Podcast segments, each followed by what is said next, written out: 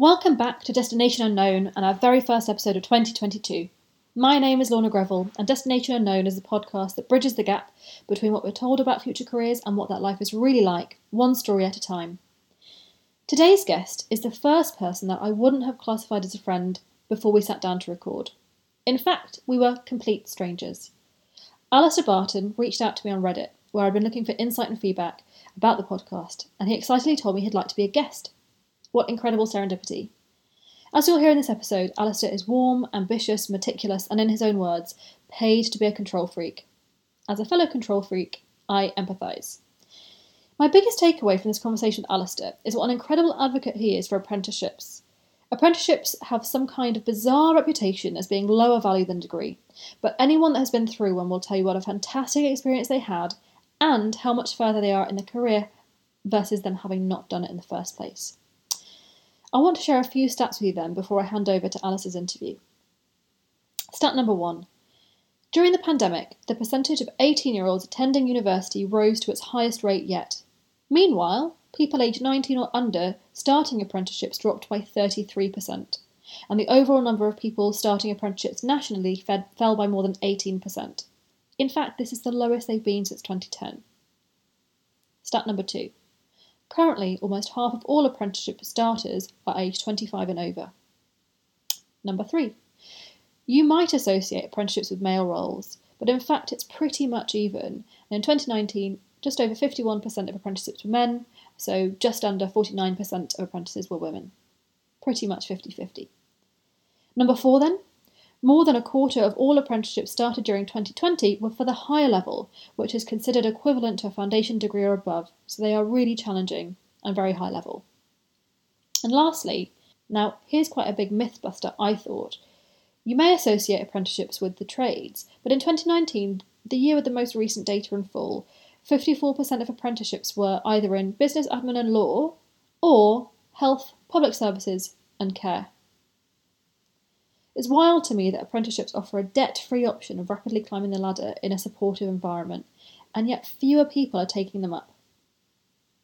If you're not convinced that an apprenticeship could be the right thing for you, listen on, and Alistair will explain all.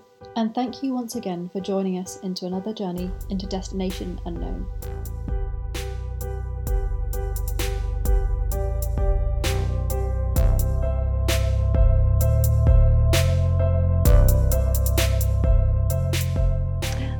You're here. Can you hear me on this? I can hear you. Oh, Yay. good. How are you anyway? How's your day been? What have you been up to? Yeah, a bit of a funny one today. I um I literally just got back from holiday. I was not away away, but I was in the UK in London um, with my partner Rob for three nights, which was nice. We sort of just um, through work, I accumulate a lot of Avios, which is like BA's miles, um, and we usually use them for like a holiday or discounted flights, but not sort of wise at this moment. So we blew them all on the Hard Rock Hotel Oh, um, for a couple of nights, which was really good fun. And yeah, That's just got back from that. So been a bit of a mad day, kind of catching up um, with work, personal, because I just ignored everything. Like my personal emails, my work emails, everything was just off. And so today I'm like, The way it oh, reality. I was I read this thing the other day that was essentially this saying that if you use your downtime to like recover from work, Mm, something is really wrong. And I'm like, Yeah. oh, that's definitely been me in the past. So it sounds good to me Yeah. that you're like fully switched off. yes, agreed. Yeah, I felt a little bit guilty, but always the way. But coming back today, there was no disasters, nothing, no one died while I was No. away, which of course is not going to happen anyway. So totally fine. Very, very early in my career. And I'm really interested to hear about your job and what it actually means.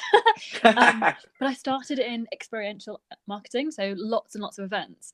And I had to have a mantra that was just no deaths, no fires, no worries. Nobody's Mm. dying and nothing's on fire. Actually, everything's okay and there is a solution. That is a good mantra. Yeah, Um, no, agreed. I definitely get far too caught up in things and yeah, taking it personally and things like that. So I'll take that moving forward. It's well, it's easy to do, isn't it? Because it's this, it's what you care about, and so when you care about it, it does feel personal, even if it's not. yeah, So- agreed, agreed. But how are Yeah. you? How was your day? My day was good. I'm still working from home and don't work in events anymore, so it is I'm pretty much home 24 seven. And uh, try try to leave the house once a day. Uh, Mhm. Does it happen? not often. anyway, so welcome to Destination Unknown. Alistair, thank you so much for being here. Wonderful internet stranger. Um, can you tell us a little about who you are? Sure, yeah, thank you, Lorna. Thank you so much for having me today. So, my name's Alistair Barton. I'm a project director for an events and medcoms agency, and I'm currently 27. Fantastic. Thank you so much for being here.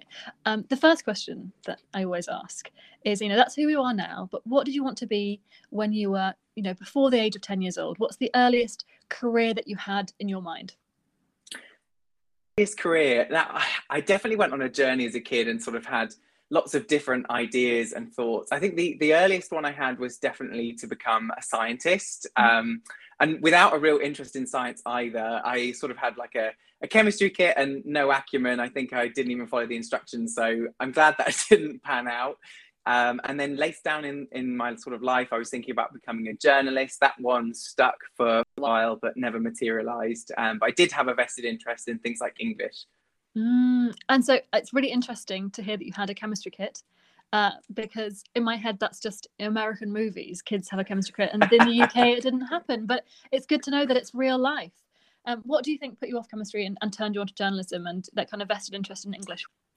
I think probably because of the complicated sort of or definitely the stereotypical sort of complicated nature of, of science. Um, you know, we studied three different types of science at the school I went to. So there was just maybe a little bit of overwhelm of choice um, and lots of sort of detailed information that I think put me off in, in the fact that it was more mechanical and systematic, whereas maybe English has a bit more creativity and a bit more art to it.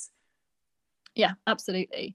And I guess that kind of comes on nicely. So you science was a bit complex and English gives you a bit more flexibility and creativity.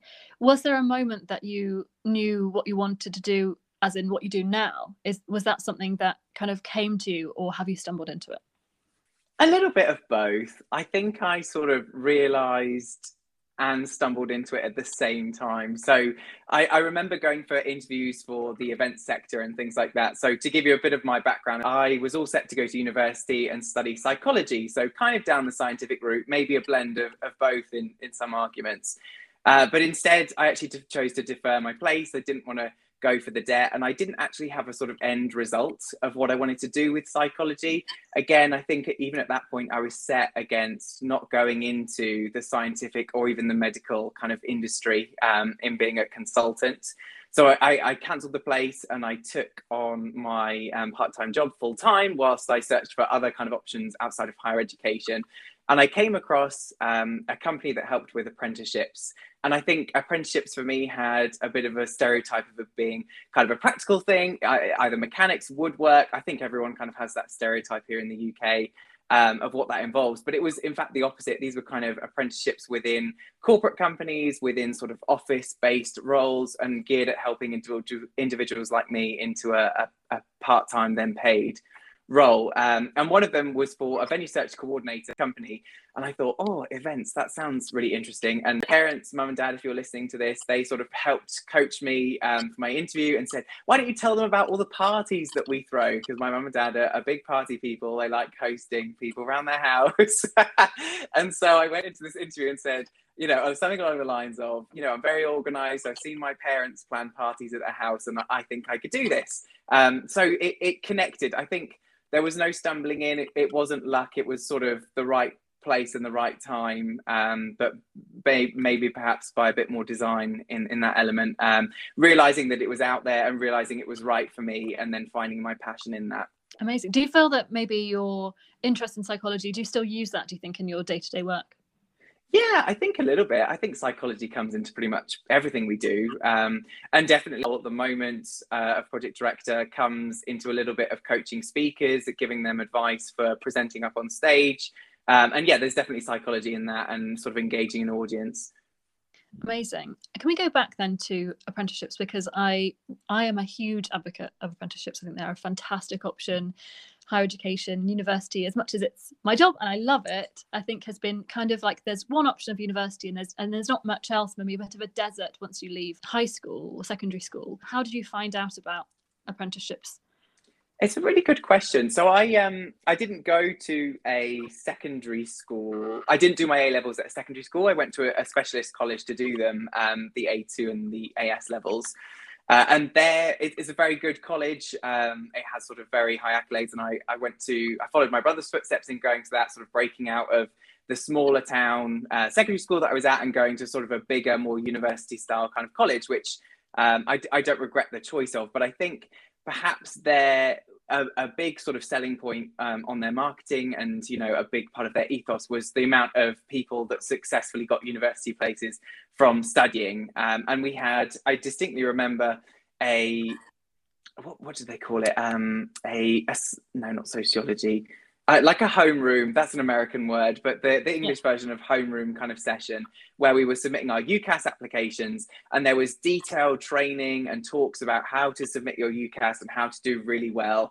And then um, at the end of my tutor's presentation of this, this UCAS application training, there was just one slide that had the apprenticeship logo on and it said, and this is also another option. And for more information, you can go to apprenticeships.co.uk or, or .gov kind of thing. Um, and so I, I, did that lesson. I submitted my UCAS, and sort of um, my parents went through the motion of taking me around the universities and things like that. Um, and I guess only sort of from the realization of that after sort of seeing this university and, and having a look um, and then deciding that maybe it wasn't the right path, did I look to that what felt like at the time as a backup option, but actually turned out to be a really good option for me in a more practical approach. I think they're just so great. I mean, there's no there's no losing is there? You get a fantastic education you're immersed into the work world which you'll have to be in at some point anyway immediately and you don't leave with debt and also i think just being surrounded by experts and people that are doing that work is really enlightening. I think I, don't, think it does fast track your career in a, in a really big way if it's if it's right for you. Just a note on on the data on on apprenticeships. So apprenticeships actually have been in decline for the last few years. The government has put in an awful lot of funding to try to raise the profile of them. Um, there's a strange stigma that seems to pervade against apprenticeships even though there are like so many amazing stories like yours of huge success through apprenticeships but i think apprenticeships of the 70s and 80s seem to pervade the national consciousness of what of what apprenticeships are which like you said maybe are more vocational like woodwork but certainly there are mm-hmm. amazing mm. amazing apprenticeships out there and if anyone that's listening if you're thinking about wanting to change your career or want to go back into education definitely give apprenticeships a look it's such a fantastic option i think particularly if coming back to education a little bit later it's perfect because you'll still be earning and you'll be in the workforce really really quickly i love that you've absolutely. done that amazing thank you that does that does kind of tick off one of the questions I had, which is about you know about the training and what you need to be what you do. Um, but mm. before we move on to that, actually, let's talk about what is your day to day like as an event medical. It's, you had a long title and I forgot it entirely. I'm so sorry. no. What do you do? What's your day like? Yeah, of course. Well, so I guess my title is um, maybe a, a, bit more generic. So it's project director, you know, director of projects, whatever way you want to say say that round, um, which could be, you know, a thousand different job titles. Lots of different companies have, you know, project managers, project directors, and things like that. Um, I guess it's more the industry that, that's specific to me. So um, uh, I work for SWM Partners, which is a medical communications and events company. And basically, what they do is serve larger pharmaceutical organizations, medical organizations with logistical needs. Um, and the main part of my role is providing events to them. And it's a very very sort of specific event that we do. Um, we do a sort of, uh, let me rephrase that, it, that our bread and butter and our um, highest expertise is in a very specific event, which is called the investigator meeting, which is at the start of a launch of a clinical trial. So essentially, there's a drug ready to sort of be tested on patients, to be rolled out into the trials, and to make sure that it's working and doing everything that it should be um, this and provide it to doctors to uh, assess whether there are potential patients in their practices. They need to have this meeting to train them on the protocol, the various nuances of the drugs, the do's and the don'ts, um, and that's what an investigator meeting is. So, I my role comes into that in terms of providing all of the logistics for that. Um, and pre-COVID times, that was sourcing venues, sourcing logistics in whichever destination city um, had been chosen based on various sort of different factors of everyone's location. Uh, and at the moment, what that looks like is online training instead. So, our biggest challenge at the moment is trying to spice up online meetings to make sure that engagement is peaking and to make sure attendance is there because everyone's sort of a bit fatigued um, for sort of attending online events. So, my day-to-day life is very varied. Um, I've sort of come to the the higher position in in the company of the operations team, which involves a lot of client liaison. So looking at a lot of calls, a lot of client um, emails. So confidence and clarity is all required. Um, but in an exciting week, you know, sort of pre-COVID, that could be traveling off to these destinations, either doing site visits or or actually being on site and running the event. Times it can be producing the virtual event, making sure the slides are coming up, making sure all the polls and everything like that is synced alongside a, a team of two uh, or a team of two plus me during the live production. Quite a big job. And I just, I, I think it's something, and perhaps listeners will agree, it's just a part of the world that you're completely unaware of. And I think that's that's the big missing gap isn't it there's i do think you know you talk to lots of students and or young people and they're like i'll be a doctor a teacher a policeman it's all very very visible jobs and your role is a really invisible but crucial job to your entire sector and to all of our health. Absolutely yeah and and that's why um sort of i really wanted to be a guest because i had no idea this industry existed and actually you know the pharmaceutical industry is a very solid industry um gets sick, everybody needs cures. So it, it's a really stable industry and has held us well sort of during the COVID times. Of course, everything still needed to be um, trained and tested, even whilst the world was in lockdown in the pharmacy. So those meetings and those events, they were still needed. Um, so it was it was nice and stable and, and, perhaps even a little bit busier and more chaotic than the normal. yeah, I mean, I really feel that. I have to say, it was busier than ever um, for education as well, just trying to mm. reorient everything. So I really, really feel that. Do you think that there is a relationship then? You know, you said you wanted to be a scientist when you were, you know, a, a, a little kid, um, and then and then more interested in English and kind of the creative work. Do you think actually your career has ended up being an amalgam of what you really wanted to be as a kid?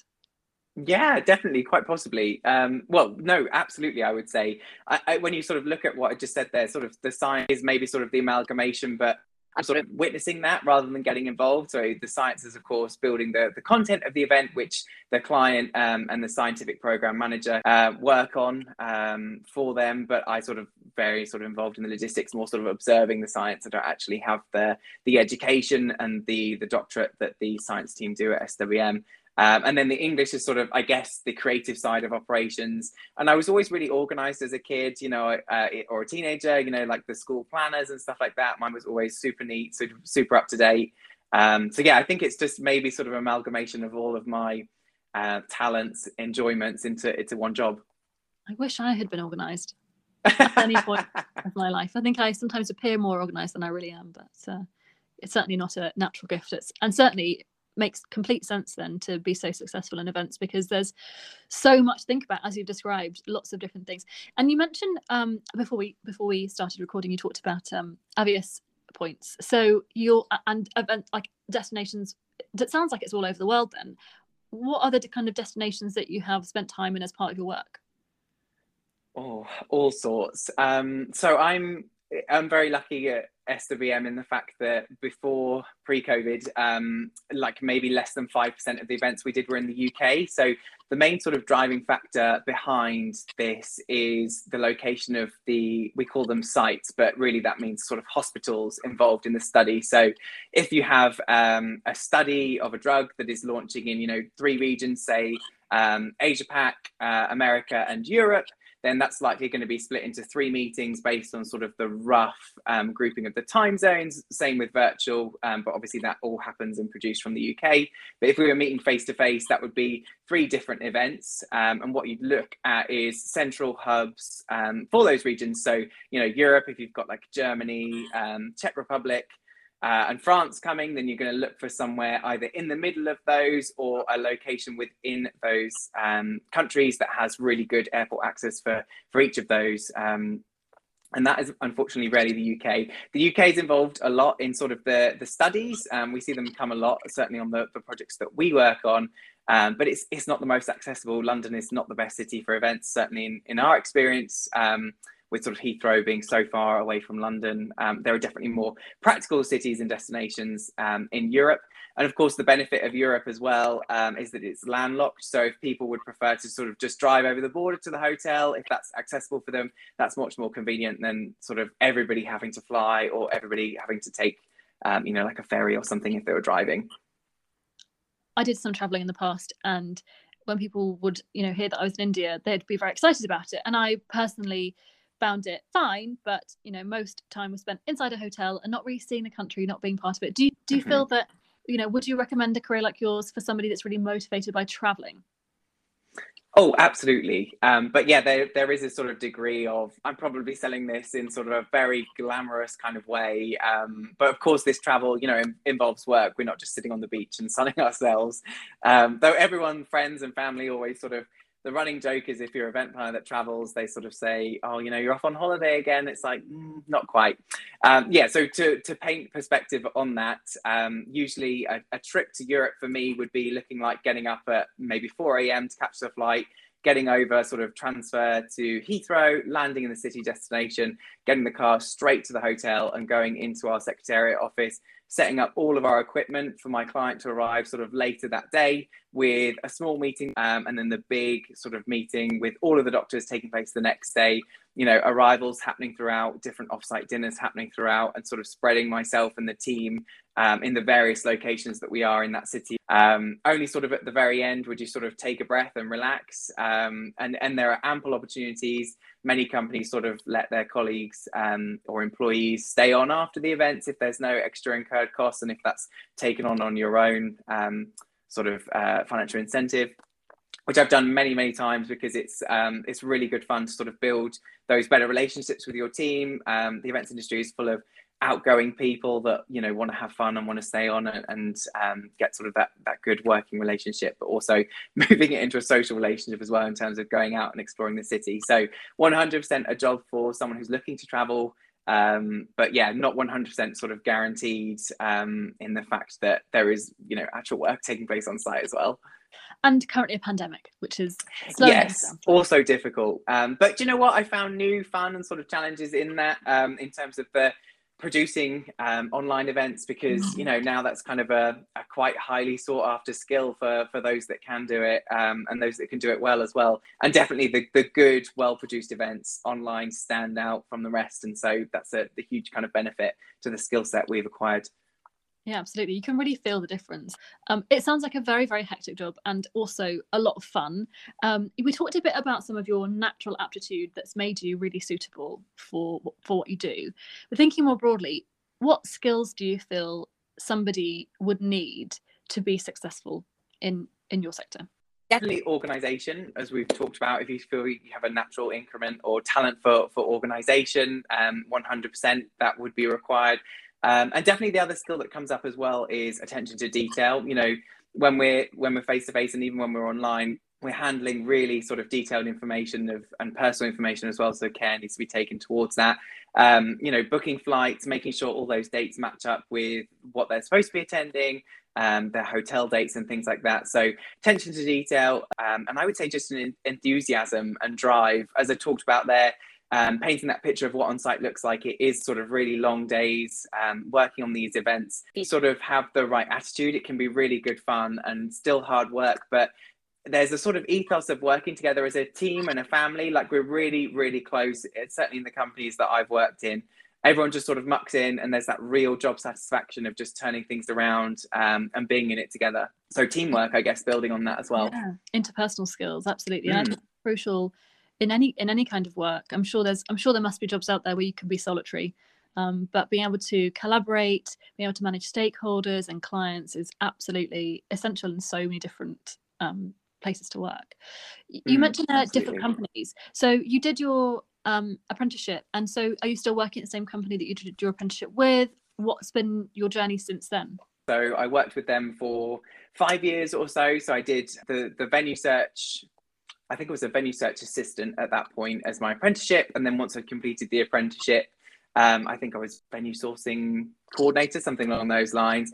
And then sort of that was um, a, that company had a different structure to the one that I work in now. It had its very own venue sourcing department. So as the title suggests, it was purely just finding the venues and then passing them on to the operations team. Didn't have the the hand in sort of actually the production of the events. It was just finding a suitable location and then sort of passing on to someone else to arrange. So a couple of sort of years into that, uh, is the wrong word, but it, it got quite repetitive, and there's only sort of so many skills you you can pick up with that. And as I say, I'm sort of quite a, a driven person, outgoing person, so I made the choice, um, or sort of negotiated with the employer to move into the operations team and a project coordinator or project executive, sometimes it's called in, in companies, which is essentially um, the junior kind of role within the events sector.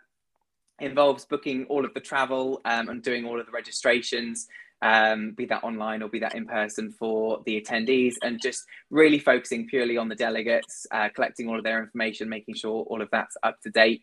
I uh, did a couple of years of that and then got promoted to project manager within um, that company. So that is what I'm doing now, essentially on a, again a sort of more junior level, being the the main contact for the client, doing all the logistics such as the the hotel, the city, um, the ground transfers and things like that. It is very much vendor and client liaison. Um, and then I, I, chose to to move. Um, it was sort of mainly geographical the company that I referenced there, they were very close, and I sort of chose to move out based on finding my partner, um, moving sort of more towards his neck of the woods. Um, so that ended up me working with this this current agency, and I went in as a project manager, um, and then again that's sort of their junior, and then got promoted to project director, and I've been doing that for I think two and a half years, somewhere along those lines. Amazing. So two two big companies, and both places you've been climbing the ladder as you go.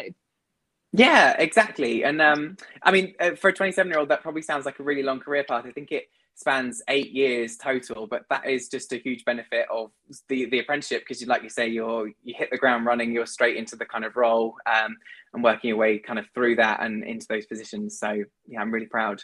Yeah, you should be really proud. It's an incredible trajectory. Amazing. I, I think we've been probably in the state in the workforce about the same time. So yeah, it's amazing. So great. And I'm an awful lot older than you. Um, you don't look it. It's fine. oh, Moisturizer. Um, what do you wish more people in your profession knew? You know, not to uh, denigrate any uh, sector or any people, but do you feel there's a kind of a, a general thing across your sector that could be better? I think definitely there is emphasis on technology at the moment. Of this is pretty applicable, but um, I guess you would sort of say, how can technology come into events? Well, of course, it, everything's online now at the moment. You know, there's thousands of different platforms, different plugins, different streaming options, and things like that. So, just uh, even having a little kind of general awareness of things like coding, just a basic understanding um, of how sort of HTML plugins work, um, understanding of even things like Zoom and the other kind of options that it can provide could give you a really good kind of um, elevated position, I would say, because moving forward, there's going to be a massive sort of emphasis on on what in the industry buzzword is hybrid, which is essentially like complaining, um, combining that face to face in-person contact with also an online audience if there's someone who doesn't want to come. So that's sort of how i'm seeing or how the industry technology will become a bigger part and it's always really been a part because there's been sort of interactive tools, you know, voting keypads, apps, and things like that that go alongside events. So I would definitely say there's a huge emphasis on on things like that. Uh, coming out of the pandemic, if someone were to sort of say, "Oh, I think that they um, would need to have sort of uh, again sort of an outgoing um, mindset and good communication skills. I think even me, sort of during the lockdown, you know, I, that muscle of sort of being in social situations um, and being sort of confident at networking and things like that you know it's really kind of um, it's become lax because you know we're we're all sitting in front of computer screens instead of meeting individuals. So i would definitely say that you would need sort of um, some understanding or some experience in doing that as well and and confidence will go a long way. Absolutely. I do miss in-person events um, massively. I have been to a couple of hybrid events which actually have worked really well. I've been surprised by how well they've been done, which is a surprise. Oh, pleasing to hear. Yeah, I think that'll be good in the future.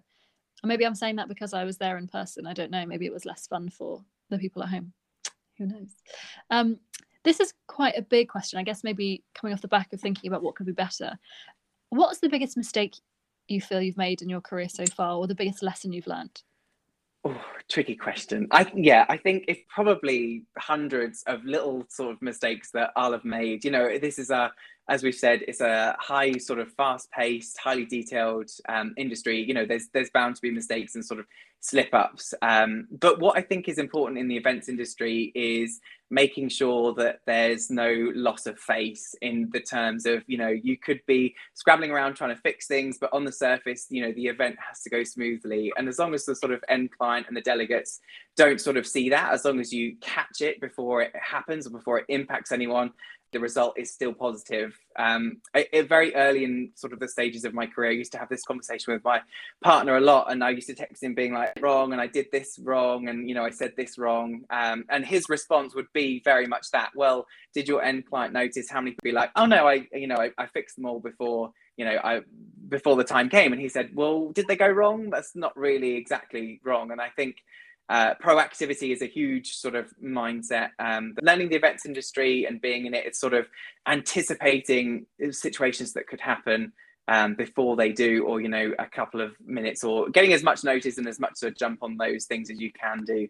Planning for every situation, putting procedures in place for if that that um, if that thing does happen, then what your sort of next stages and how you rectify it. Um, specific examples oh I, like i said countless. I've done it in the rain before you know like booked a, an offsite dinner from the hotel within walking distance and of course it's been chucking it down with rain. Wasn't in the uk it was actually um different country but you like you know little things like securing umbrellas from the desk um and and things like that go towards helping that. You can't help the weather but you know a little umbrella can can go a long way. Um and uh, you know instances of uh, offsite offsite dinners is maybe a main one with me because that's quite stressful in terms of actually getting everybody out of the hotel.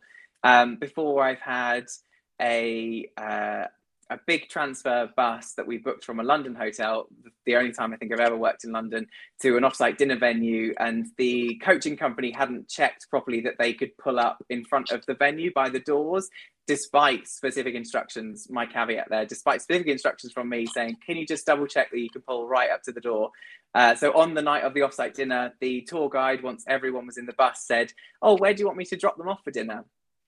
And so uh, I didn't know until this point that they had uh, not been able to pull up. So I had to run down a high street of London, flag down this bus, um, and walk everybody through this very quite grotty alleyway to this uh, offsite dinner venue and walk them in sort of to the front doors.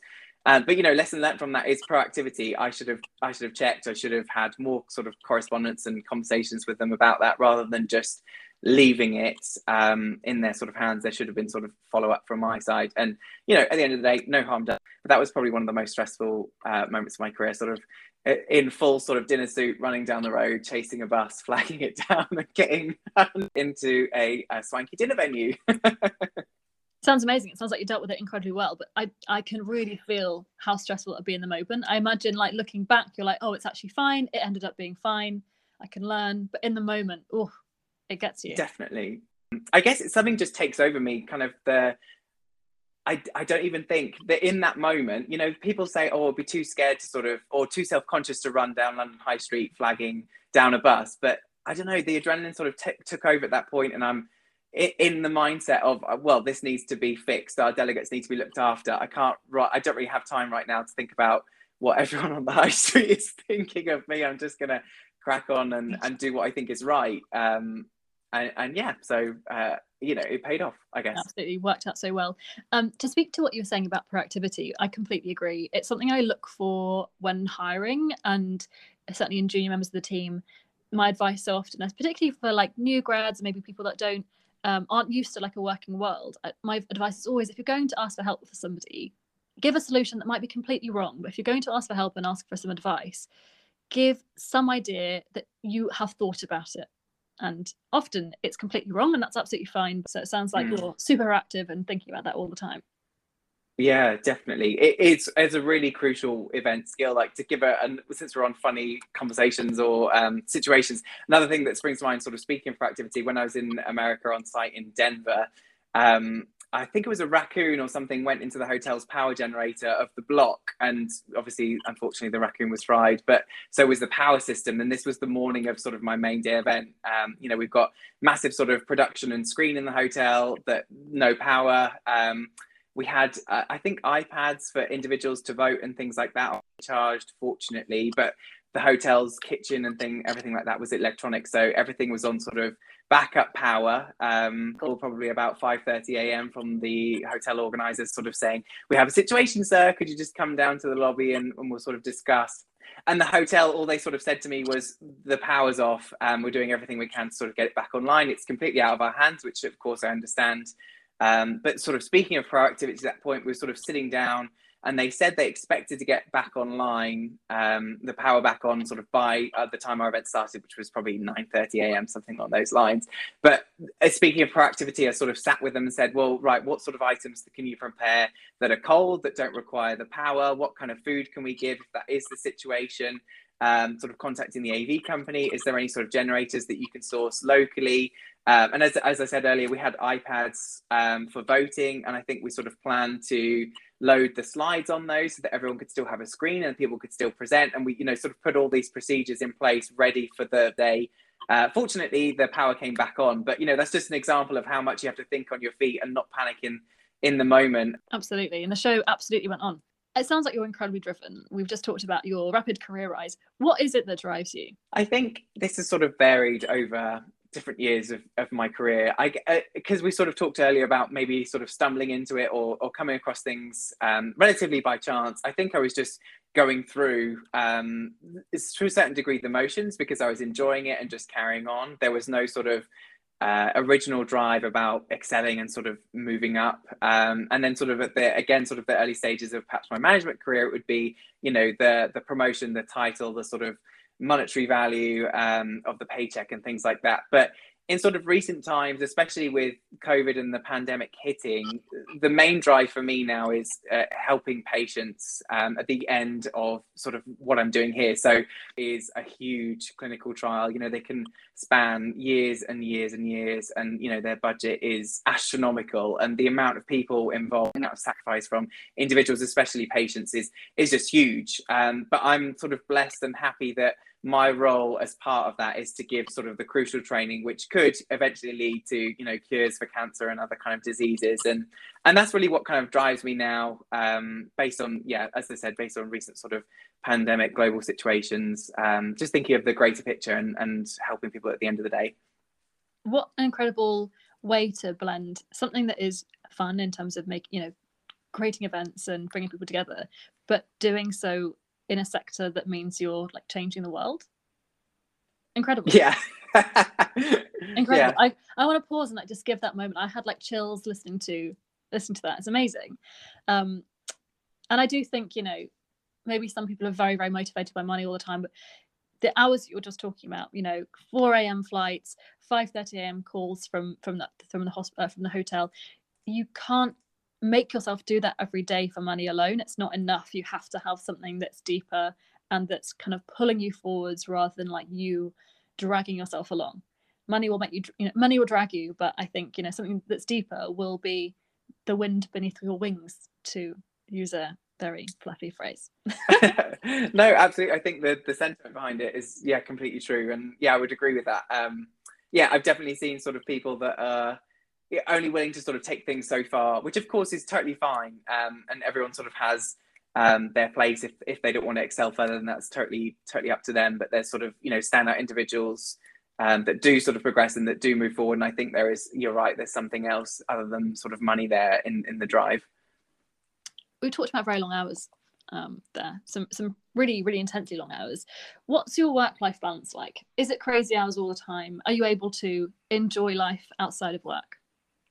I'd say I have a good work life balance. It, it, sort of peaks and troughs. Um, so, yeah, I mean, on site, it is very, very intense. Sort of, you're talking a, a week or more. Um, in terms of you know back to back meetings making sure everything's prepared. Because everything that goes into an event um, you know even if an event is three days you know you've got two days plus before that of all the meetings you've got to have with the suppliers and all the setup and things like that um, before the actual event. So you know that adds on a, a lot of time to the, the production team um, yeah, it's it's late nights, definitely on site and early mornings, but of course that's you know not all of the time. Everything else, sort of that happens in the office, is more kind of nine to five kind of basis. Um, uh, uh, virtuals has been interesting, as I mentioned earlier. Lots of different time zones that we need to serve. So there has sort of been the you know the 4 a.m. really kind of late calls that we've sort of been producing for for these um, site staff based on the fact that they're in a different time zone, but they still sort of we're in the UK producing it. So I guess there are maybe peaks and troughs is the wrong word, but it, there are extremes. Um, and there's sort of downtime. Um, all of the time we get back for we get back in lieu at points, so there's sort of balance provided there. Um, but it, it's not sort of nine to five every single day. But I think that keeps it interesting, and it's a nice blend of sort of office work, doing that sort of nine to five routine, but also getting out of the routine, being on your feet, producing these events, walking around, um, you know, greeting the delegates, doing all sort of that on-site stuff, um, which I, I don't think I could do a full office job sort of nine to five. I think I, I need that sort of um, active element with the production. Do, do you feel that the, the, those kind of hours can they impact your personal life at all? Yeah, absolutely, and of course the travel has a massive impact as well. Um, you know, I'll be away from from home for you know up to a week and things like that for on site, sometimes longer. Um, yeah, I definitely think that you need an understanding partner. I got into my relationship um, when I was already in the industry, so you know he knew what he was getting himself in for. exactly. Yeah yeah and I, I, think it's sort of you know if anyone was sort of having trouble with that you know setting time aside for work um, and setting time aside for personal life as well and sort of yeah just working on the kind of balance together and and having a, a helpful understanding partner um, behind that is of course um, appreciated yeah, makes the difference absolutely yeah makes a difference that's what i was looking for um, i can attest to that from my past as well um, what kind of uh, level of comfort does your um, does your job provide you? Kind of, what's your lifestyle like? Sure. Well, again, I'd say I have a, a good, comfortable lifestyle for sure. Um, so I purchased my house, um, my first home, uh, two two years and six months ago, or something along those lines. Um, uh, yeah, so it's a, a, house in the centre of um, a town called Aylesbury. Um, so nothing sort of standalone but i was able to do that out of my own salary with my own savings just purely independently uh, me just sort of all in my la- name so another sort of a big achievement that i sort of consider from that um, and there are various sort of perks that come with the role sort of traveling as we've talked about there um, which again is sort of in the the the peaks and the troughs. You have to take the the long hours based on the benefit that you're receiving from the travel. So you know that is out in my head but someone else um, perhaps maybe quite particular um, this may not be the industry for them kind of thing but I, I, sort of i have a very comfortable and happy life you know i'm not sitting here in all gucci clothes um, and sort of driving a porsche but that's not what yet. i want to aspire to yet that's not what i want to aspire to um, I, yeah I'm, I'm not entirely financially driven um, i'm comfortable and i have a happy lifestyle sort of provided by this role. Um, but of course, sort of if you're coming in at that interim level um, of sort of coordinator or executive, you know, salary is going to kind of be reflective on that um, eight or nine years in the making. yeah, so, I mean, to be to buy your, be buying your own house off your own back at the age of twenty five is unheard of. It's incredible, really, really um, amazing and impressive. And I think if anyone was not yet sold on apprenticeships, this should be the the kick up the bottom to to do it. Um, what an incredible Absolutely. achievement! And I think I do think it's often the things in our personal lives that are a reflection of of our hard work that um, you know shows shows what we've achieved. Mm-hmm. And save for those deposits as well. Yeah. Start saving as soon as you can for a deposit. It sounds it sounds great. So you kind of have a lot of travel as part of your work, um, which sounds great. And anyone that's interested in travel, it sounds like events would be a really good option. How much has your um, profession changed since you joined? I guess like COVID might be a big part of that. But do you feel there's been an evolution in the last nine years? Has there been any change in the industry? I think it, for the most part, it sort of remained constant. As I mentioned earlier, uh, uh, it's certainly in this company that I'm working and, and the last company, both were sort of same agency types in terms of being medical communications and events. Uh, and that investigator meeting was sort of the core offering for, for both companies. So because the event is so specific and and so um, and has been the same technically uh, for throughout my career. I guess I haven't really noticed a, a mass amount of change in that. Sorry, I'm messing this up. I, no, I want to restart. This is making no, it's making total sense.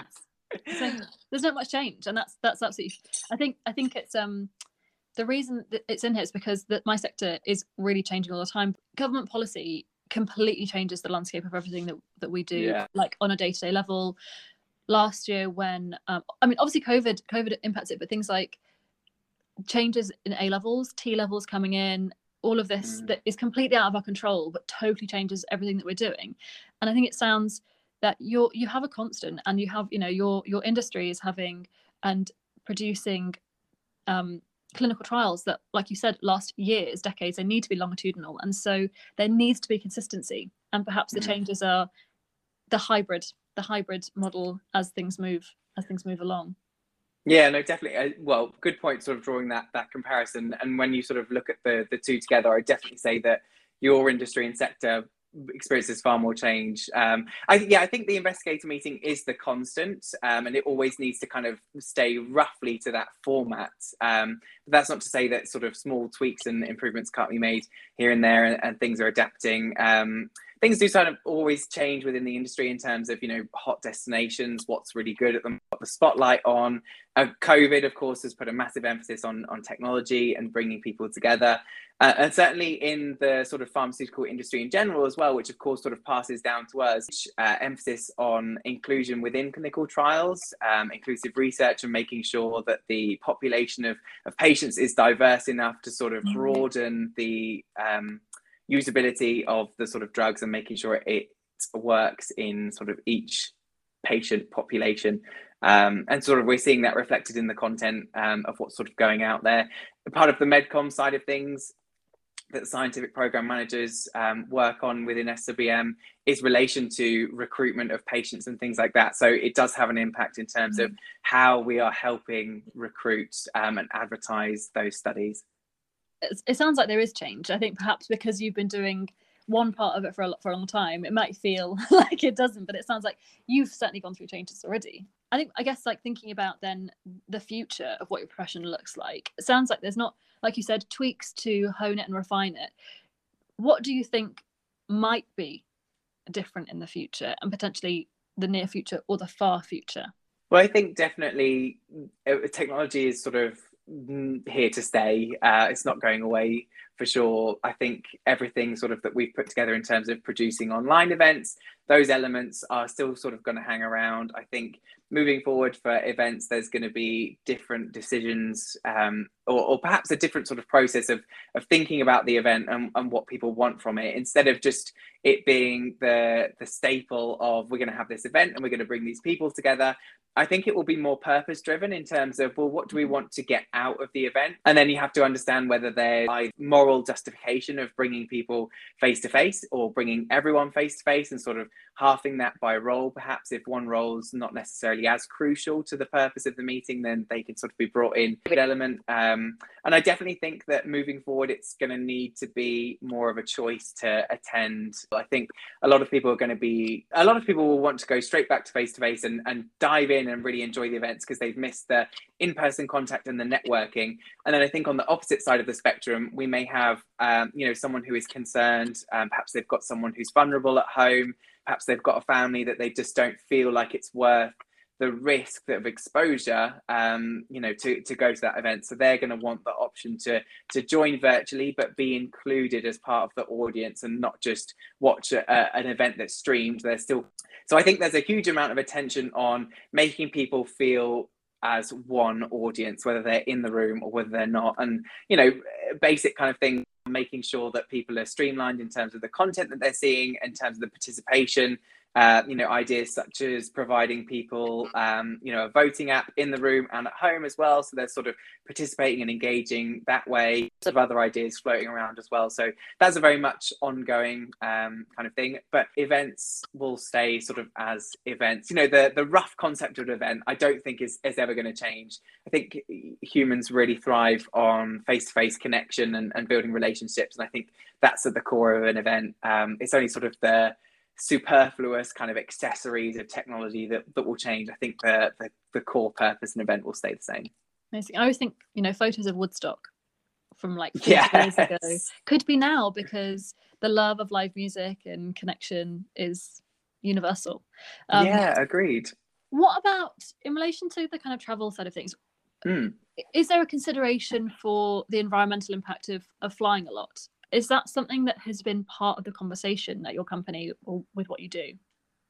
Yeah, of course. No, absolutely. That's a really sort of good point. Um, it's not just the financial cost; it's sort of the the cost of the environment as well that needs to be considered, sort of for the reason for having events. Um, we're always sort of working on ways to make things more neutral, whether it's sort of be carbon neutralizing the flights. Um, hotels are, have been sort of really good and hot on this for years in terms of everything being recyclable, everything being, being disposable containers and things at the events that we're going to. Um, and and for sort of a good few years, I've sort of been partnering with um, things like a, a, big passion of mine is food waste because event food waste is huge and that can be a huge sort of societal impact and also have a massive impact on the environment you know food waste accounts for a lot of a waste of sort of fossil fuels and things like that so wherever I can, I've sort of been working with the, the local city sort of guidelines um, and any suppliers that I can in terms of if there is any sort of waste food or leftover food from functions we're putting on, can it go to a charity that is able to put that in the hands of people um, in be homeless or be people that are, are vulnerable or, or, can't not in a financial position to support themselves. Um, so yeah, that's just some of the couple of things that we're doing to reduce the impact um, and it's definitely again something that filters down as well. Focus on that in the pharmaceutical industry at the moment, so we're consciously thinking of ways to to help do that. Um, and you know, if if the the carbon impact can be reduced, you know, one hundred percent, it can be you know hosting it online, or you know maybe not hundred percent, maybe more like ninety six percent. But then that has to be assessed with the need of the meeting and the purpose. So that's part of the assessment too. Absolutely, and I do think air travel will change. There'll be new fuels. We'll be able to do it. It will continue for sure. We talked about some mistakes that you've made or felt that you made, things that haven't gone quite to plan. And I have to say, I think they're pretty small mistakes in the grand scheme of things. But thank you. tell me about your best day. Tell me something that you're the most proud of. Oh, my best day. Um, well, I think uh, uh, maybe instead of a specific Eric, um, the the best day for me is always the last day of the event because so much stress and pressure and late nights that go into sort of producing this event, and then usually on the very last day, it's sort of maybe um, filters or sort of teeters out because it's more of a half day. Not everyone has to attend the meeting. So, you know, there's a couple of, there's a dinner the night before normally, a couple of departures in the morning, a smaller kind of, you know, 100, 150 person meeting. Um, and then everyone departs and and that is my favorite day that sounds really mean to my delegates but when they all go home because me and my team can just breathe this massive sigh of relief. We can pat ourselves on the back, um, and you know we can go. We we go into the secretariat office. All of our equipment and stuff gets folded down, packed down. You see the hotel room sort of return to its blank, empty canvas state, and it's almost like we we were never there. We never had an impact training um, in order to make an impact on the world like magic like you were never there amazing and i think it's interesting that you know it's like nothing happened but particularly for your sector lots will happen off the back of it and the world will change. Amazing. Yeah i really feel that high of the last day of an event 100% absolutely. So let's finish on one last piece of advice. Let's imagine there's 17 year old Alistair out there right now somewhere. Maybe they're in Aylesbury maybe they're in Birmingham but somebody's just like you. What advice would you want to give them as they're thinking about their future my advice would be not to get too caught up in the choice and the options. I think, um, you know, I, I, look back on picking which GCSE subjects to take forward, picking which A levels to take forward, and then picking one ultimate subject for university. I would say don't get overwhelmed. You know, I've got colleagues, um, as I said, that they we have a scientific team at SWM, so a, a full doctor um, but they, you know, they're not practicing, they're not GPs. It didn't set them down one solid path. You know, they're working alongside us, preparing content for a, a pharmaceutical event. Um, and, you know, that's completely, as you said, a sort of industry that maybe people aren't aware of and a path that people maybe aren't aware of. So don't get too caught up in the labels um, of the subjects and putting yourself down a specific path. Just be open, be considerate, and and um, do subjects that are practical and that are useful um, and that you have an interest in ultimately, because that's going to make uh, whatever line of work you go into more enjoyable. Um, and along the way, pick up as many skills and as many experiences as you can. If that 17 year old is particularly interested in events, there is no greater thing to have on your CV than if you know the charitable sector is in massive need of volunteers. Um, so yeah, find a local charity, put yourself down as an event volunteer, and you could put that on your CV, and that will be a big tick in your interview. Amazing. I personally love the volunteers at Parkrun. They're amazing. So great. Um, Alistair, thank you so much. That's amazing advice. It's been so interesting to hear about a sector I didn't know existed and a role that I knew about for other sectors, but so unique to what you do. Thank you so much. Um, I'd also like to tell the listeners that Alistair also has a really, really fascinating podcast called Picking at Perfection, um, which I have become hooked on. So I'm going to hand over to Alistair to just talk about that very briefly, um, because I do think you should all, if you're listening to this and enjoying it, you'll definitely uh, enjoy Alistair's podcast. So, Alistair, tell us about Picking at Perfection. Uh, thank you so much, Lorna. I'm glad to see you're a, a fan and thank you for the plug. Um, yeah, I, do you know what? It tunes so much into the advice I just gave. So Picking at Perfection is aimed at challenging is aimed at challenging society's um, expectations of what the perfect life looks like, and really trying to break out of society's mold and choose things with ultimate happiness. Um, very much about stepping off the hedonic treadmill. So yeah, if you enjoy this, definitely check that out. Um, we have some great guests talking about their experiences um, with perfection and how they've come overcome challenges and things like that. I'm so curious how you fit that into your day. Have a busy schedule. Honestly, honestly. It's because you're so organised, you can do it. If any of you came into this podcast with a negative view of apprenticeships, I'm certain that no one is leaving with the same view. Time and time again, as part of these conversations, I'm fascinated about how many of us, perhaps by accident, find ourselves in careers that speak to interests we've had for our entire life. From very early on, wanting to be a scientist and then a journalist, Alistair has ended up in a role that is essentially science communication. Another vastly important topic is about the invisible roles of our world. During the many years I worked with students directly and in universities, students would tell me they want to become a doctor or a nurse or do a degree in international development because they want to do good. Admirable, for sure, so many of us feel the same. But there are so many ways to do good. Alistair's role as project director in a medical communications agency is one of the unsung essential parts of the way the world's medical services and research operates. I had barely given a second thought to how universities or companies go about medical research, working with doctors and patients for their trial. But if it wasn't for people like Alistair, those medical researchers may never connect with the right staff or patients who have ultimately radically changed our world. All of our lives are connected in numerous ways, and Alistair's story is proof once again of this fact. I know I've had a few weeks off, but we will be back next week with another journey into Destination Unknown.